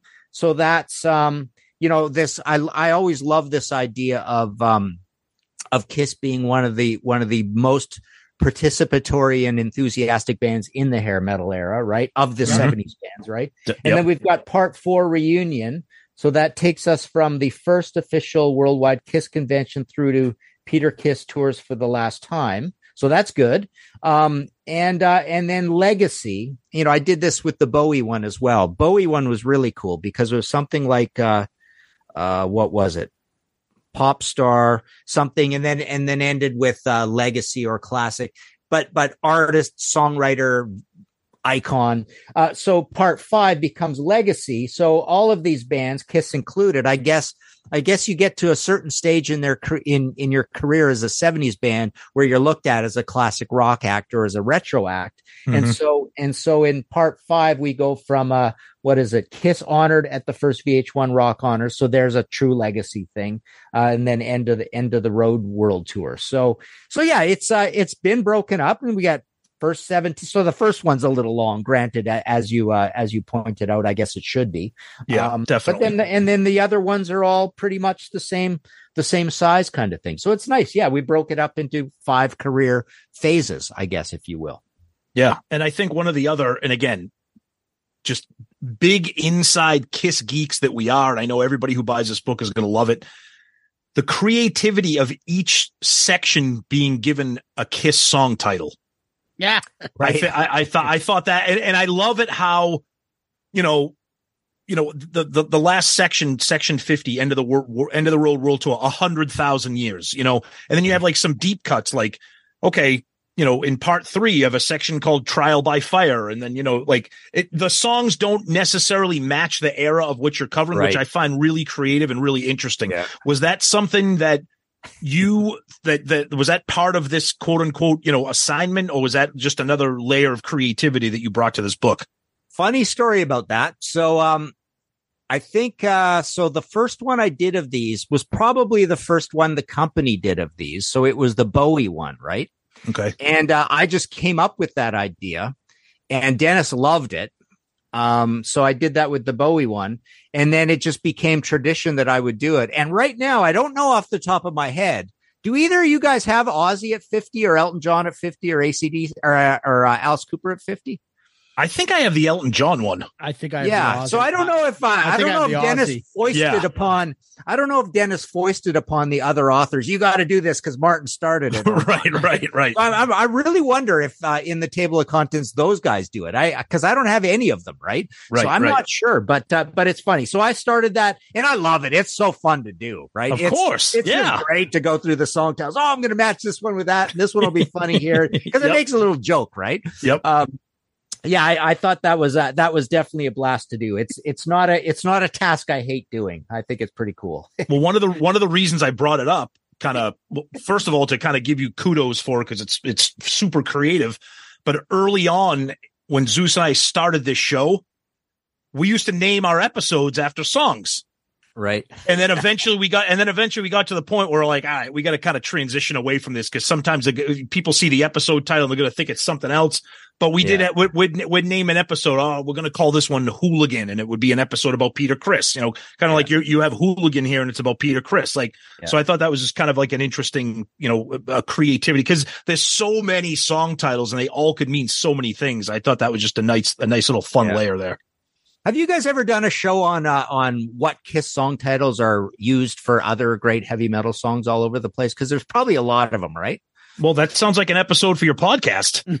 yeah, it's true. It's true. I've, I've probably done one similar to that. Yeah, exactly. That's, yeah, that's I've done a, his- a, lot of Mon song titles. Yeah, yeah, that's a history in five songs episode right there. Yeah, yeah. I think I think we did that when we were talking about uh, the song title "Coming Home." Yes, because uh, I, I oh, mean, yeah. right off the top of my head, I'm like, oh, that's Scorpions. Uh, isn't Cinderella got that? Uh, that, that's Kiss. No, that's uh, yeah. And there's a lot of songs like that similar in the Kiss dial uh, catalog. That you're right that can be heard on other albums. Just a yeah. slight word or two that's missing. Yeah, yeah. yeah I, I think I remember seeing somewhere that uh, I, or like I discovered this, I noticed this that on I think it's Ted Nugent's Scream Dream. There's like four songs there that are Whitesnake titles. well, that's that makes sense. yeah. I think Y&T does uh, has a lot of that. Oh yeah, yeah. When we yeah. did Black yeah, you're Tiger, right. There's a there's a good episode there of some sort. We I yeah. think we, we we did we reviewed Black Tiger, and I think we are all like, that's, all these songs are songs from other bands that that's I right. recognize. Yep, that's right. Familiar with that. Um, but overall what is your lasting impression doing this on Kiss? Kiss wrapping it up do you have a thought on their legacy now that hey, the, in a couple months we'll be there? I don't know if you're going to make it to New York. We're going to be at that final show. Uh, any lasting right. thoughts that you have of hey, they're ending. This is my thoughts on Kiss. Yeah, I don't know. I mean, I, obviously, I think uh, as as uh, all of us Kiss fans are angry people, uh, you know, we, we all we all have been complaining for years for various reasons that they should have hung it up here or hung it up there or whatever, right? Yeah. Um, and then they just keep going on and on, and then you know the tape, the the backing tape controversy and all that kind of stuff, right? Oh yeah, you have no um, idea what we deal with as a Kiss yeah. podcast, hearing about all this shit. But I'm sorry, I didn't mean to cut you off. No, no, yeah, yeah. Go ahead. Yeah, I I, uh, I kind of wish there would have been another album in there uh, at some point again. Uh, to me, that's uh, always more important important than the concert thing. So uh, I don't I don't have a lot of big sentimentality about that stuff on, on the live live thing. I'm I'm starting to be that guy who really complains about uh, you know not caring about live concerts or tours or or things very much. And and I definitely am like that. I kind of wish they would have had a, another album along the way. Are I think a lot. Of, I, I, think a lot of people want wish that too. Yeah.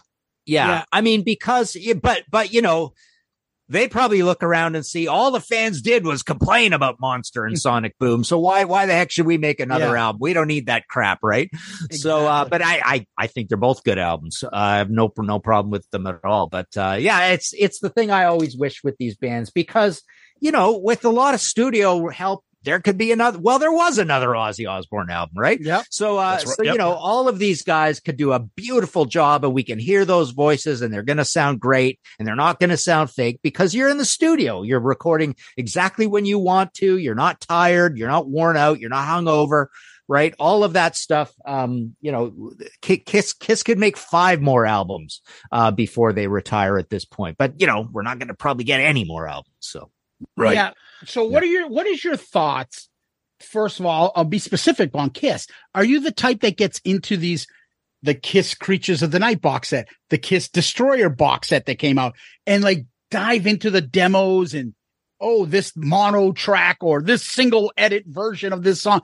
Do you get into box sets and the two box sets specifically, Destroyer and Creatures of the Night. Do you have any thoughts on those? No, yeah, I I haven't been buying that kind of stuff. I mean, I kind of slowed down on the immersion box sets. I mean, I like them when they're you know, I the pink. I I have the the wall and Dark Side of the Moon and stuff, and the Who one was amazing.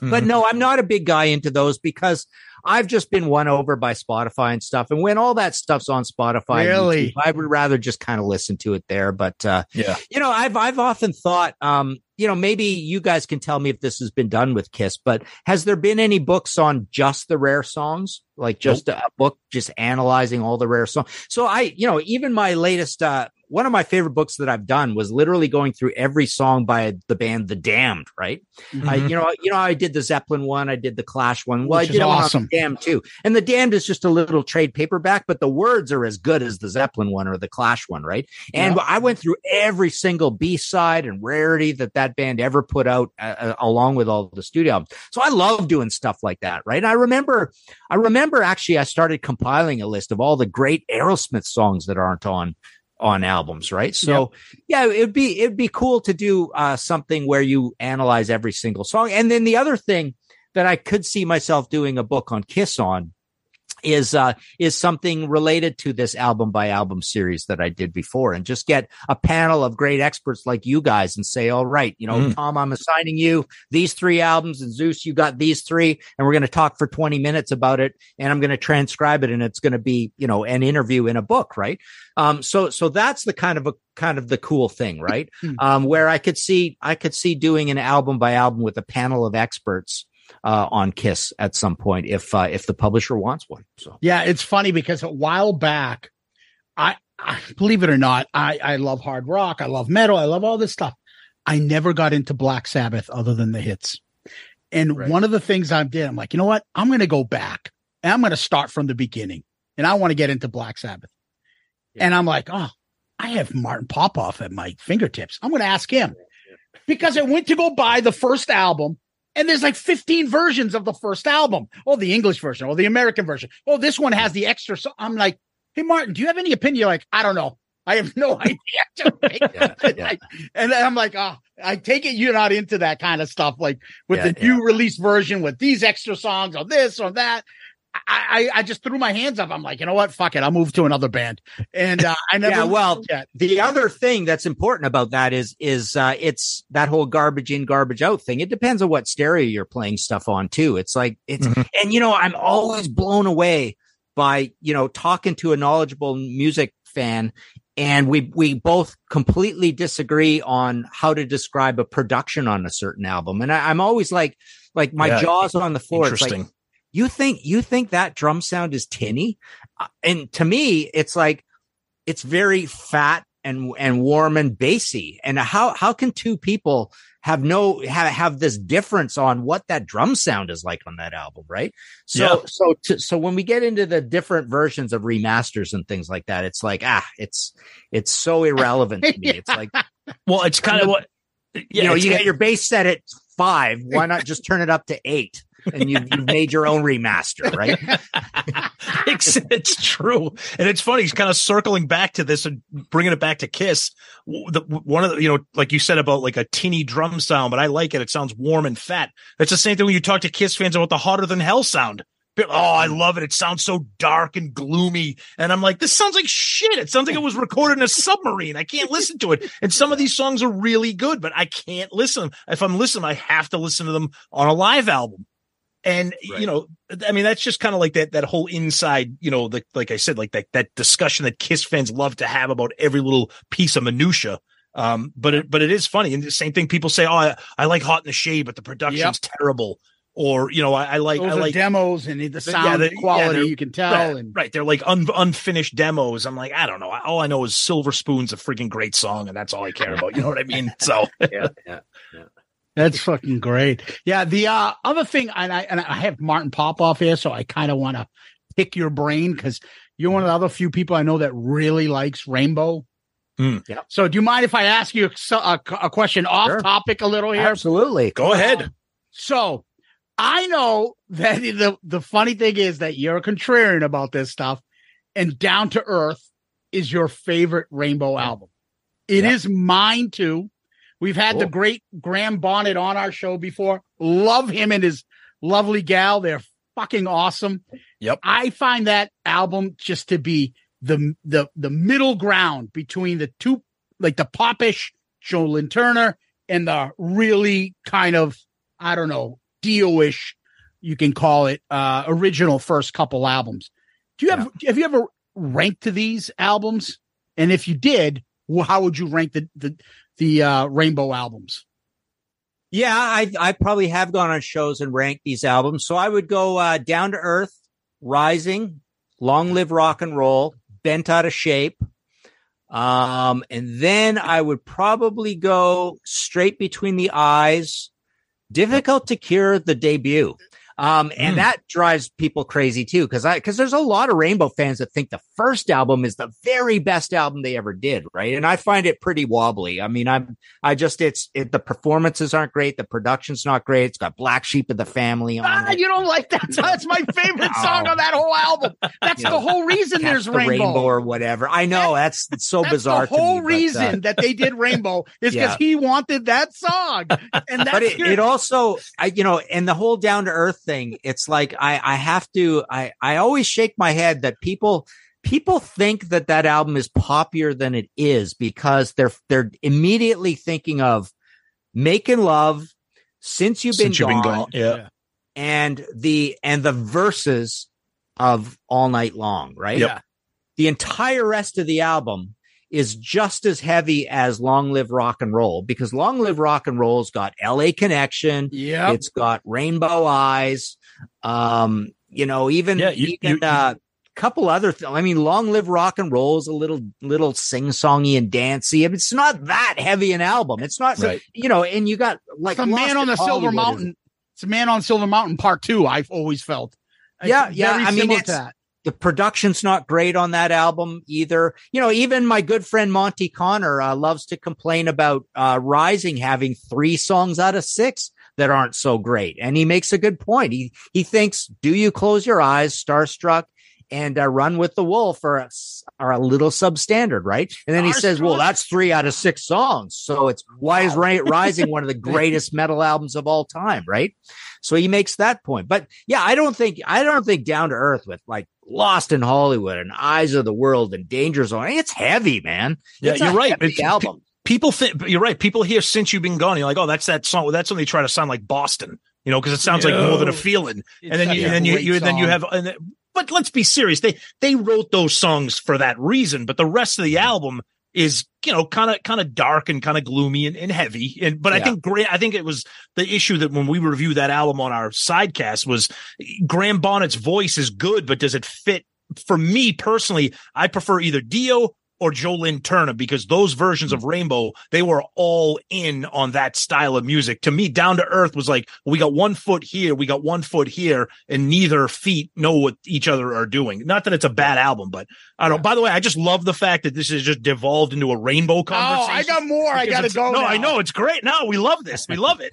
Yeah. The other thing I wanted to add is though, and by the way, have you heard the Tom bought me, uh, I think for Christmas, the uh, Monsters of Rock, um, the Rainbow concert. That's Graham Bonnet doing Dio.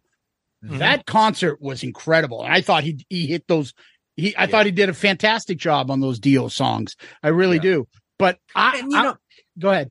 Well, I, I just, you know, on, on the subject of Graham, I mean, I think, I think that album gets put down a little bit as well because they were trying to be a little more universal and, you know, man woman relationshipy on the lyrics, I suppose. Yeah. And if you're Yes, affected yes. by the lyrics, you can think it's a little poppier for that reason. But sorry, go ahead, Zeus. No, no, I was gonna say his look didn't help either.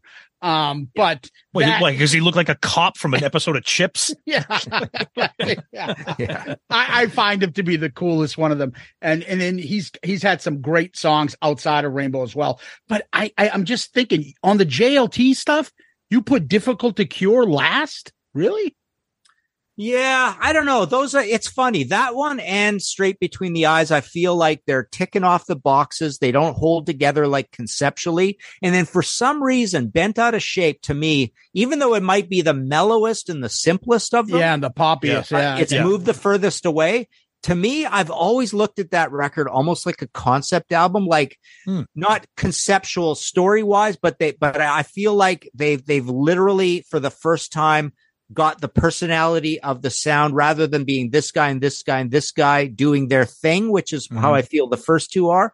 I, I feel on this one, they, they really kind of get a, a like a, a singular purpose on it. There's something conceptually about the arrangements and, and that album cover and the green, uh, and everything about it. It just feels kind of like moody and dark, even though it is, it is the most, uh, sim, it's the one with the most pregnant pauses and spaces in it and stuff, Yeah. right? Yeah. Yeah. Yeah. Well, I'll get I'll, I'll I'll make Tom happy. I'll get us away from Rainbow. No, no, no, It- no. I like no, no, no, no, no. I, I'm a, I like Rainbow. I, I'm just a, I'm a Dio and a and a JLT Rainbow guy, but I, I don't I don't mind Down to Earth, but it's not a go to album for me. Oh, but what I was gonna say, but what I was, it. but what I was gonna say to Martin, just kind of kind of circling back here to the to your new Kiss book.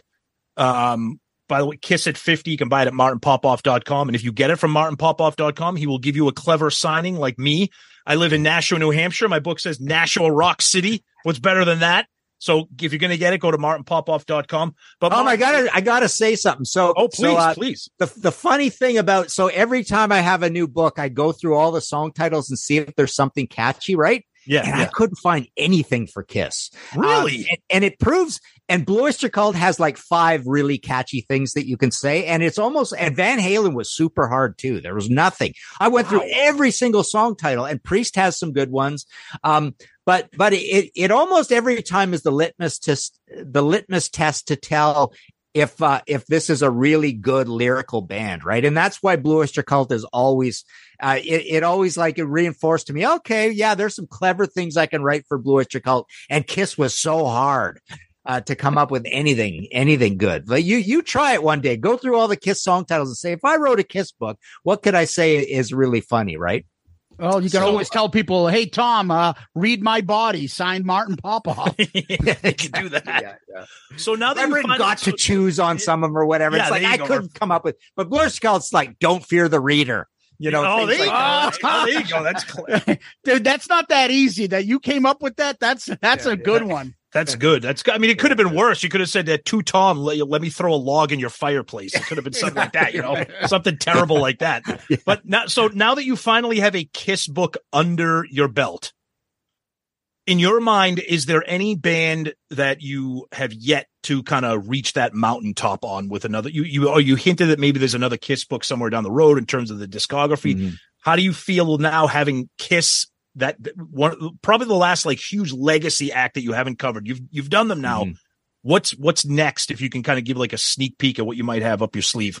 Well, again, just because of these concepts, it would be nice to just have one of these happen again for one of Yeah. these bands. Um, uh, because, like I say, I, I don't have to have a ton of interviews, right? But uh, you know, I, I guess I've done one Queen book. Queen would have been a, a, but you know, that is an album by album, which I like doing. But uh, so I could see doing that on on Kiss. You know, I would like to do. You know, there's been some talk with the publisher of possibly doing either a uh, a Motorhead at 50 or um, the other concept is the album by album thing. So we've been talking back and mm-hmm. forth about, oh, which would be better, album by album or at 50. And it's so funny. It's like I, I have these, cha- these conversations with Dennis and they're both completely, completely, completely different big projects. Right.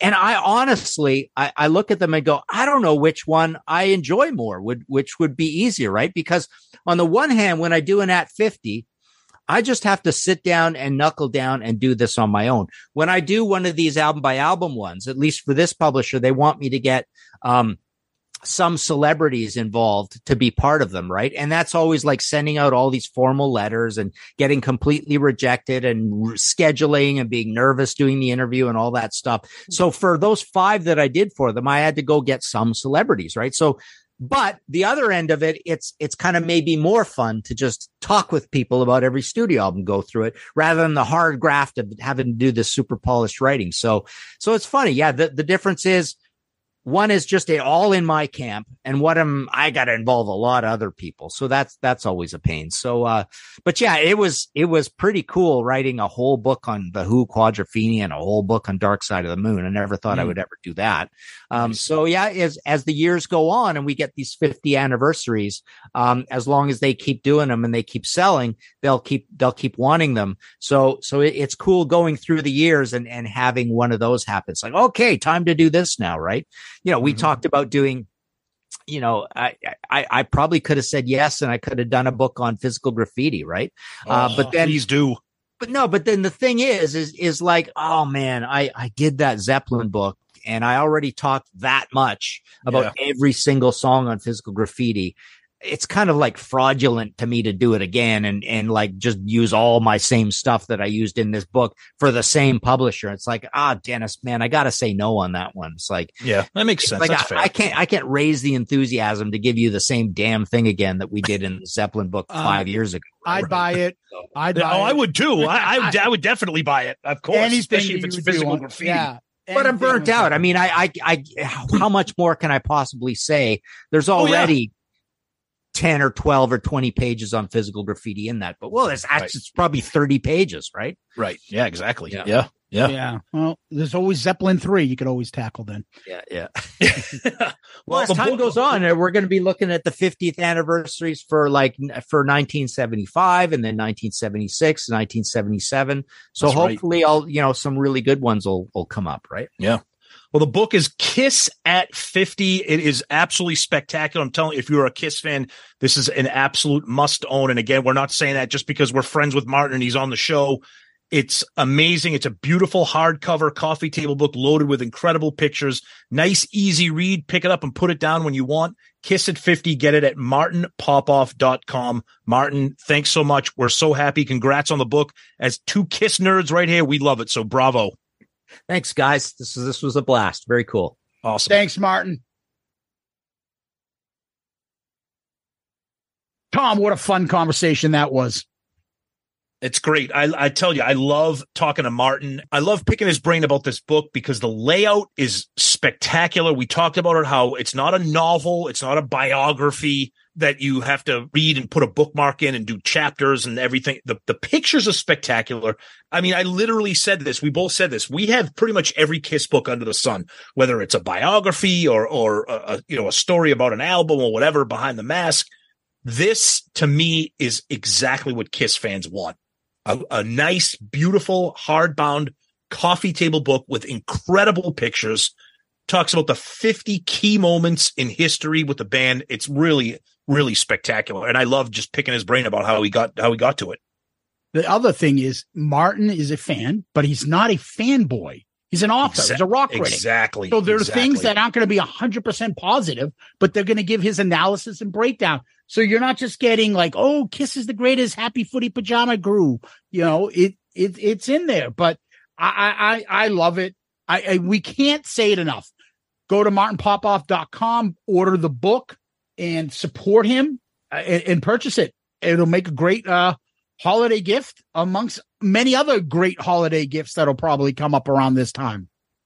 Yeah, it's a it's an absolute must own. I mean, you will not be disappointed. It's probably my favorite book. I pick it up and put it down all the time, whether I'm finding a new picture I to pick look things at, up and I put them down. to put them down. Whether I'm looking at a new picture or checking out a new section or opening up that gatefold that's in the middle, it's it's just spectacular. You have to get it. So please check it out, martinpopoff.com.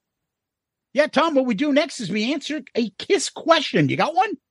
We do. And he didn't get comment of the week, but he gets question of the week. And that is again our buddy Nick Carcieri. Oh. This is actually a great one that I saw on Loudcasters. And I think he put it out there as a question to the group, which is fine. But I saw it and I'm like, this would be a really good question for me and you to talk about briefly. He says, I know there was a lot of debate about whether Eric Singer and Tommy should be singing Peter and Ace songs. But what are people's thoughts on when Eric Carr would sing Peter songs?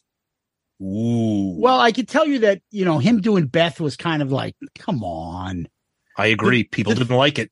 The thing about doing like Peter songs, half of his songs weren't written by Peter. So a lot of them were written by Paul. So if someone does Hard Luck Woman, if somebody does Mainline, are people really going to complain? Or is Peter going to get upset? I don't think so. But Beth is his signature song. But the problem is Beth was a radio hit and it's a power ballad and one of the first. How do they not get away with it? If you Kiss is wrapping it up, someone's got to sing it. And if Eric Carr was singing it, I really wouldn't care that much. But you know, Ace's "Shock Me" is a little bit hard to do, or Ace's "New York Groove" would be hard to kind of get away with because Kiss has enough songs; they don't need to be playing those. What about the fact that when he posts this picture, he posts a YouTube video from 1990 of Eric Carr doing Black Diamond? Well, yeah, he did do Black Diamond. I have no. No, I know, but, but no, no, that no, that's what I'm saying. Like, no, I don't think anybody should have a problem with Eric So- Singer or Carr doing Black Diamond. That's uh, that's a Paul Stanley really song. here's my theory, and I'm going to it- lose. Here's my theory, and I'm going to dumb it down. No one cared about Eric Carr singing Peter vocal songs because a he either sang them with no makeup or he sang them in the Fox makeup.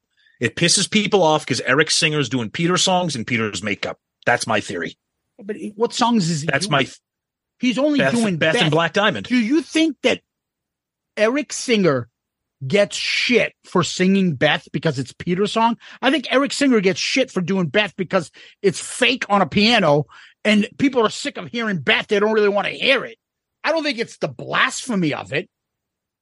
Oh, I do. gets Oh, I do. I do. Oh, I don't. I, I, think, I do. Oh, I'll, I'll disagree with this, but I Well, I think think this. I think be- shit because the Ace cult. Yeah, because the Ace cult is bigger than the Peter cult. Thank you. And Yeah, so I really think that's the bigger deal. Um, and b- shock me gets people way more pissed. Tommy doing that than I agree. than- Yes. because shock me was a not even a hit. It's a decent song that people like, but they attribute it as to 100 percent being Ace. So well, they he wrote need, it. He but he wrote it because it was based on a personal incident that happened to him they don't himself. need. and It's also his first song he sang, and people love the solo. Right. But right. they right. don't need to have shock me in, in to be like, oh, that's not a complete, you know, going away tour because they didn't play shock me. Come on. Nobody will say that. Beth if- is a little bigger if if uh, it's not in the set list. That was their biggest hit. But if right, but you got to remember if the band is selling the Demon, the Star Child, the Spaceman, and the Catman, and not Ace, Peter, Paul, and Gene, then the spaceman, then the Spaceman has to sing "Shock Me" because it's a signature song for the Spaceman. No, they don't. I'm not They saying it's need- right because I think it's bullshit, especially when he's shooting rockets off the thing. I think I that's I think that's that's like a that, that's one of the things that bothers me. Yeah, the solo doesn't need to be done. And it's not so much that is it really that bad? It's just like why do you have to give them ammunition? You don't need agree. to do that. I agree. And you're and you're asking for problems. It's not worth it to do it that way. Plus, Uh, another thing too. I think back when Eric Carr was in Kiss, there was no social media. Yeah, it, There, there would people, people people didn't have a forum like they do now to constantly bitch twenty four seven on Twitter and Facebook. and the Peter and Ace people and fans weren't fucking shitting on Eric Carr for doing it. Exactly. Yep. Yep. That's a great question, Nick. That, I mean, that's the thing that could be like an entire episode. And I love those kinds of conversations and those kinds of questions. So, uh, thank you so much for your email, obviously earlier. And of course, your question of the week, buddy. Tom, where can people find us? Our website's the best place to go. Shoutitoutloudcast.com. You can find all of our episodes there. All the Shout Out Loudcast episodes, Dorm Damage, Zeppelin Chronicles, Album Review Crew. And of course, you can click on our links for Amazon merch, our Amazon shopping page, our Patreon link, all of our social media links, and you can send us messages directly from the website that we'll get in the form of an email. And if you want your question read on the show as part of our question of the week segment or our upcoming mailbag, you can use the, website to do that and we'll get it in the form of an email, or you can go old fashioned email to shoutitoutloudcast at gmail.com. We read every single email that you send us. We might not have the time to read all of them during the show, but we read them all. So please take a look at that. And of course, our social media, Facebook, X, Instagram, YouTube, TikTok. We're on all those. And of course, our wonderful Patreon family. Please check that out. Patreon.com, download the app or click on the link on our website. And we always like to say that we and our guest Martin Popoff are both proud members of the Pantheon Podcast Network of shows. Yeah, people can DM us, Tom, on Facebook, Instagram, uh, X, Twitter, whatever the fuck you call it. Uh, they can also subscribe to our YouTube channel. YouTube. We appreciate when you do that. Please give us a five star child review on Apple Podcasts, Facebook, uh, Spotify, wherever you can give us a actual review. We appreciate those are big help to the show. Uh, and uh, it moves us up the food chain and gets us out in front of more a bigger audience. So please give us a five star review. We'll actually read it on the air. Uh, please, you can feel free to email us, shout it out loudcast at gmail.com, shout it out loudcast at gmail.com, and go to him, Go to him. Which is go to our website. And that is shoutitoutloudcast.com, shoutitoutloudcast.com. There you can get merch. You can get our Amazon store. You can check out our, all our episodes, see our rankings, see photos. I've updated the photo gallery. We've gotten a lot of photos recently from some of our listeners. So if you're wearing Shout It Out Loudcast gear and you want us to put you on the website, check it out. I've dumped a ton of new shit on there. So check out the pictures. Uh, you can look at our friends section. Every guest that we've had, you can look at their stuff. If you click on the pic, you go to their website if you want more information about our guest. Awesome stuff there. Our website is fucking fully interactive. It's awesome. Please check that out. And what we like to do though is end on famous last words. Do you have any? Always. I'm sailing like a ship on the sea. Oh, I I don't care if I'm lost in the haze. I hear the angels singing softly to me. Time's the enemy that you never see. Just fucking horrendous. Just he shouldn't have been sued by Alice Cooper for copying I'm 18. He should have been sued because that song is horrendous. Ugh, I got some good ones. I'm sure you do. You wanted my disease. You have to do as I please. You'll jump off the roof if I say.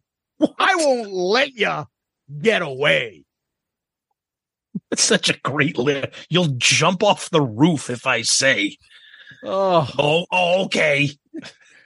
Martin Popoff, uh, Tom, Loudcasters, Kiss Army, thank you. Huge thanks to Martin Popoff. Congrats on the great book, Kiss at 50. Guys, you're the best. Thank you so much for everything. Always. And Zeus, as always, my friend, thank you. Peace out, Girl Scout. Cut the music.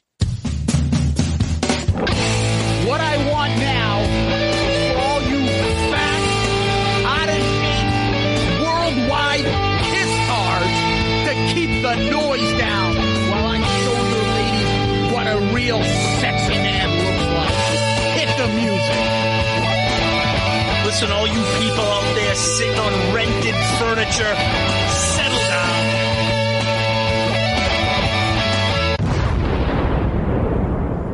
Anybody seen Richie? Anybody know why Richie did Bobby Lupo?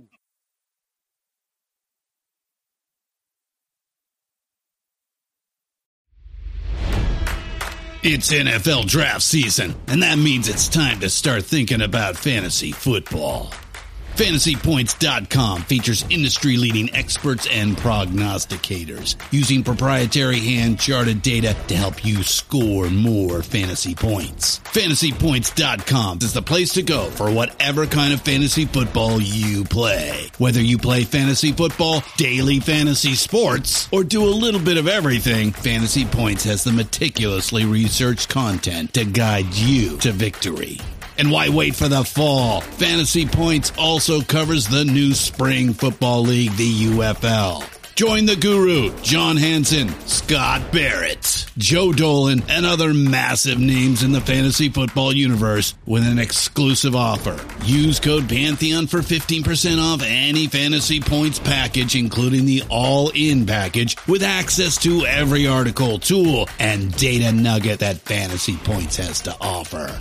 That's fantasypoints.com and code Pantheon for 15% off at Fantasy Points. Fantasypoints.com. Code Pantheon. Score more fantasy points.